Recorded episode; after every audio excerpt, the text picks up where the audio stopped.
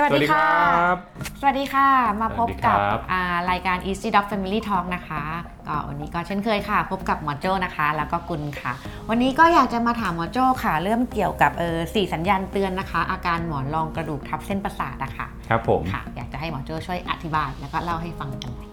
ค่ะอ่าได้เลยครับก็อาการหมอนรองกระดูกทับเส้นประสาทนะครับ จริงๆแล้วก็จะมีอาการเอ่อเกิดได้แบบหลากหลายนะครับหลายค่ะอย่างนะครับแต่โดยส่วนใหญ่แล้วเนี่ยอาการหลักๆ ก็จะมี 4 อาการนะครับค่ะวันนี้ก็จะขออาคล้ายๆว่าเป็นคำเตือนแล้วกันนะครับอืมว่าถ้าใครมี 4 อาการนี้เกิดขึ้นนะครับ ก็ค่ะอาจจะต้องระวังเรื่องหมอนรองกระดูกทับเส้นประสาทหนึ่งอืมค่ะนะฮะเอ่อในส่วนหมอนรองกระดูกที่เราจะคุยกันวันนี้ก็จะเน้นเฉพาะในส่วนเอ่อหลัง นะครับอืมหมอนรองกระดูกส่วนหลัง เราจะไม่ได้พูดหมอนรองกระดูกส่วนคอหรือว่าส่วนอกค่ะนะครับเพราะว่าหมอนรองกระดูกส่วนหลังเนี่ยเป็นส่วนที่เราเจอว่ามีการเคลื่อนหรือว่ากดทับเส้นประสาทได้บ่อยที่สุด แล้วก็มีปัญหาเอ่อเจอได้บ่อยที่สุดค่ะนะครับก็อาการสัญญาณที่หนึ่งเลยนะครับสัญญาณที่หนึ่งที่เป็นสัญญาณค่ะอันตรายนะครับเออของอาการหมอนรองกระดูกทับเส้นประสาทก็คืออาการปวดอืมปวดนะหครัลับง อ่าอาการปวดนะครับ โดยส่วนใหญ่แล้วเนี่ยเป็นได้สองแบบเลยค่ะนะครับ หมายถึงว่าอาจจะปวดหลังค่ะก็ได้นะครับ แต่ว่าอาการที่มักจะเป็นอาการค่ะสำคัญแล้วก็เจอได้เอ่อบ่อยกว่า ก็คืออาการปวดร้าวลงขาโอ้ปวดแล้วลงขาเลยล่ะค่ะหมอโจ้ใช่ครับค่ะก็จะเป็นลักษณะการปวดร้าวลงขาโดยที่เอ่อลักษณะหรือแพทเทิร์นของการปวดเนี่ยก็จะวิ่งไปตามค่ะเส้นประสาทเส้นนั้นๆ ที่โดนกดทับอืม นะครับค่ะอ่าอย่างในตอนที่ผ่านๆมาเราค่ะได้เคยอธิบายแล้วว่าตัวกระดูกสันหลังส่วนเอวเนี่ยเราเรียกว่าลัมบ้าสปายใช่ไหมครับค่ะมันก็จะมีเอ่อกระดูกลัมบ้าเนี่ยอยู่ 5 ชิ้นค่ะนะครับแล้วก็จะเรียกเอ่อตามลำดับว่า L1 L2 L3 L4 L5 ค่ะนะครับแล้วก็ตัวหมอนรองกระดูกส่วนลัมบ้าสปายมันก็จะไปต่อกับกระดูกกระเบนเหน็บอืม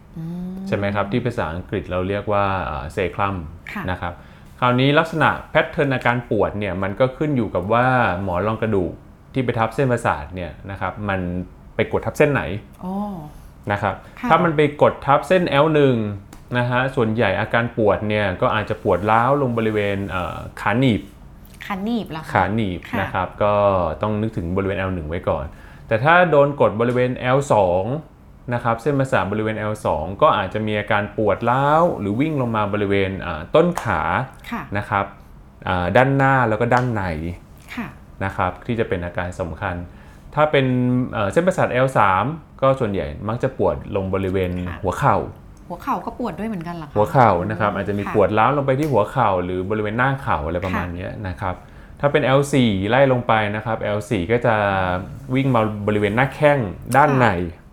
ด้านในนะครับค่อาจจะลงไปถึงตะตุ่มด้านในได้อืมนะครับ ถ้าเป็น L5 L5 เนี่ยบางทีก็เอ่อส่วนใหญ่นะครับจะปวดบริเวณด้านหลังเยื้องๆไปทางด้านข้างนะครับ แล้วก็อาจจะวิ่งลงไปถึงขาได้เลย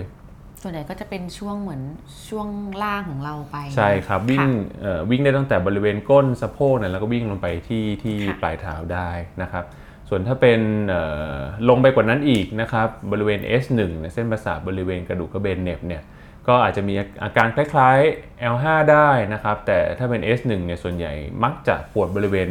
ก้นค่ะนะครับเป็นอาการหลักแล้วก็บางทีเนี่ยจะลงไปบริเวณอ่าตาตุ่มด้านนอกโอ้โหไปถึงตะตุ่มเลยเหรอไปคะถึหงมอตะโจ้ตุ่มด้านนอกค่ะนะครับมันก็เป็นแพทเทิร์นของเออการกดทับเส้นประสาทค่ะนะครับนั่นก็เป็นสัญญาณเตือนที่1ค่ะ นะฮะส่วนสัญญาณเตือนที่2นะครับสัญญาณเตือนที่ค่ะ2คือจริงๆแล้วเนี่ยอาการสัญญาณเตือนเนี่ยมันไม่จำเป็นว่าจะต้อง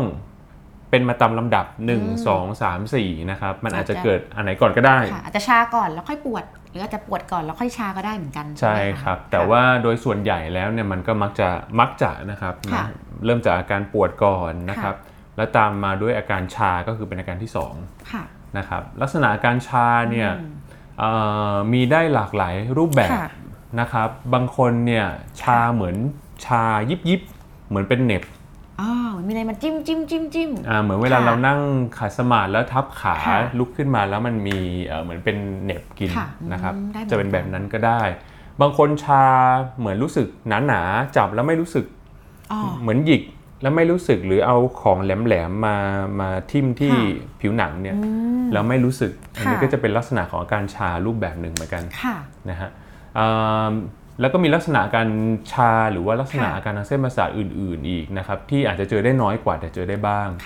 ครับก็บางคนก็รู้สึกเป็นอาการแสบร้อนค่ะนะครับหรือบางคนเนี่ยรู้สึกเหมือนเป็นอาการ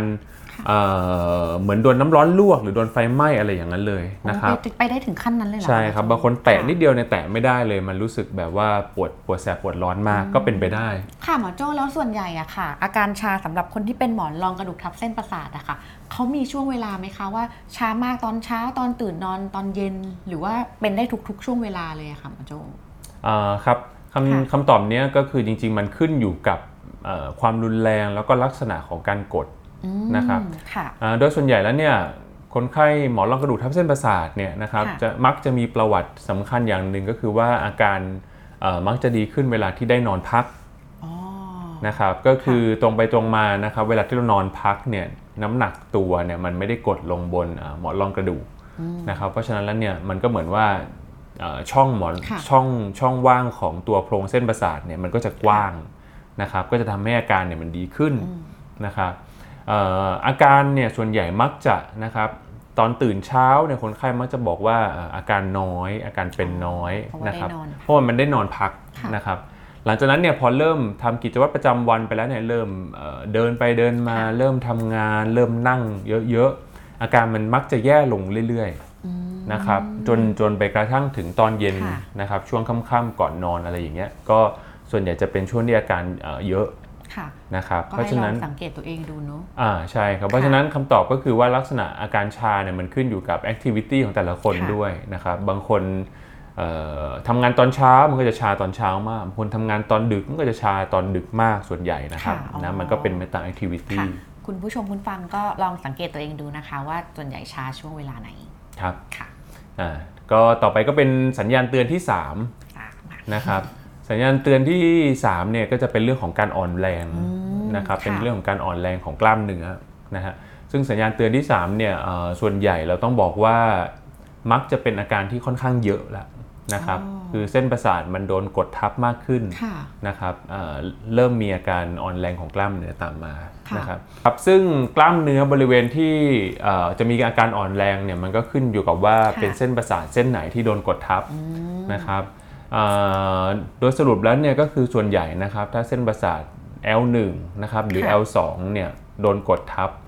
กล้ามเนื้อที่มักจะอ่อนแรงเนี่ยจะเป็นกล้ามเนื้อบริเวณที่ใช้ในการงอข้อสะโพก นะครับ ซึ่งอันเนี้ยก็อาจจะทำให้มีปัญหาในการเดินโอ้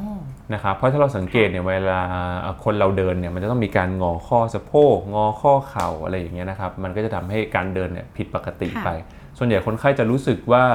เอ่อเดินแล้วผิดปกติ หรือว่าลุกลุกขึ้นยืนนะครับจากท่านั่งเนี่ยนะครับอันเนี้ยรู้สึกว่ามันผิดปกติ ยืนแล้วมันไม่ค่อยมั่นคงอ๋อนะครับอันนั้นก็จะเป็นในส่วนเส้นประสาท L1 และ L2 ถ้าเป็นเส้นประสาท L3 เนี่ยเอ่อกล้ามเนื้อที่มักจะอ่อนแรงเนี่ยจะเป็นกล้ามเนื้อบริเวณเอ่อที่ทำให้เกิดการเหยียดหัวเข่า หรือกล้ามเนื้อที่เราเรียกว่า quadriceps คือกล้ามเนื้อต้นขาด้านหน้าค่ะนะครับก็จะทำให้มีการเอ่ออ่อนแรงของกล้ามเนื้อที่ใช้ในการเหยียดเข่า การเดินการวิ่งอะไรก็จะรู้สึกผิดปกติไปเหมือนกันค่ะนะครับต่อมาถ้าเป็นเอ่อเส้นประสาทบริเวณ L4 L4 เนี่ยจะเป็นเส้นประสาทที่ไปเลี้ยงกล้ามเนื้อที่ใช้ในการกระดกข้อเท้า กระดกข้อเท้ากระดกข้อเท้าเหมืนะอนครักับบเราไม่มีแรงกระดกข้อเท้าแบบนั้นเลยไหมคะใช่ครับก็จะทำให้การกระดกข้อเท้านั้นผิดมันผิดปกติไปนะครับคนไข้ก็มักจะมาด้วยประวัติที่ว่าใส่รองเท้าแตะนะครับ แล้วก็เวลาเดินไปเดินมาเนี่ยรองเท้าแตะหลุดจากเท้า หลุดจากเท้าเลยเหรอคะใช่ครับมันเป็นเพราะว่าก็คือคนไข้กระดกข้อเท้าไม่ได้ เพราะฉะนั้นข้อเท้ามันจะเหมือนว่าตกตลอดเวลา มันก็จะไม่สามารถพยุงเอ่อรองเท้าแตะไว้ได้ลักษณะนั้นมากกว่าค่ะนะครับค่ะอ่า ส่วนถัดไปถ้าเป็นเส้นประสาท L5 นะครับ เส้นประสาท L5 เนี้ยก็จะเป็นเส้นประสาทที่หลักๆ ไปเลี้ยงบริเวณนิ้วเท้าค่ะนะครับ ก็จะใช้ในการเอ่อเหยียดนิ้วเท้าอะไรลักษณะเนี้ยนะครับ ก็ถ้ามีการกดทับเส้นประสาทเนี่ยส่วนใหญ่คนไข้ที่มีเส้นประสาท L5 โดนกดทับมักมักจะไม่ค่อยรู้สึกว่ามันมีปัญหาในการเดินสักเท่าไหร่อ๋อ นะครับเพราะว่ามันค่ะเป็นแค่การกระดกนิ้วเท้า ปกติค่ะเวลาเราเดิน เราไม่ค่อยกระดกนิ้วเท้าอยู่แล้วอืมนะครับมันค่ะไม่ค่อยสำคัญค่ะเอ่อต่อไปก็คือถ้าไปกดเส้นประสาท S1 นะครับการกดเส้นประสาท S1 เนี่ยอะอะอาจจะเริ่มมีเอ่อปัญหาในการเดินอยู่บ้าง เพราะว่าเส้นประสาทค่ะ S1 เนี่ยหลักๆ มันใช้ในการเอ่อจิกลงนะครับของนิ้วเท้าของข้อเท้านะครับหรือใช้ในการเอ่องอเข่าค่ะนะครับก็จะทำให้มีปัญหาในการค่ะเดินพอสมควรอ่า ส่วนสัญญาณเตือนสุดท้ายนะครับ สัญญาณเตือนที่สัญ4เนี่ยญาณเตือนที่4ค่ะครับอ่าก็จะเป็นลักษณะของการกดทับเส้นประสาทที่มันค่อนข้างเยอะมากขึ้นละโอ้นะครับค่ะถ้ากดเยอะจริง ๆ แล้วเนี่ย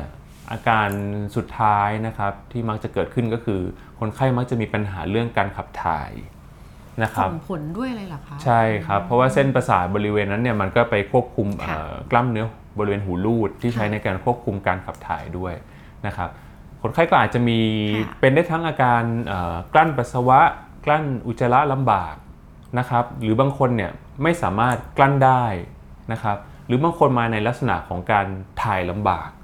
นะครับค่ะปล่อยปัสสาวะปล่อยอุจจาระลำบากก็ได้นะครับ ซึ่งอันเนี้ยอ่าต้องบอกว่าถ้าใครมีอาการอันนี้นี่คือเรียกว่าไม่ค่อยดีละนะครับควรจะรีบไปพบแพทย์อ่าเรียกว่าโดยด่วนเลยนะครับ เพราะว่าคุณหมอจะต้องพิจารณาว่าจำเป็นจะต้องผ่าตัดหรือเปล่าอืม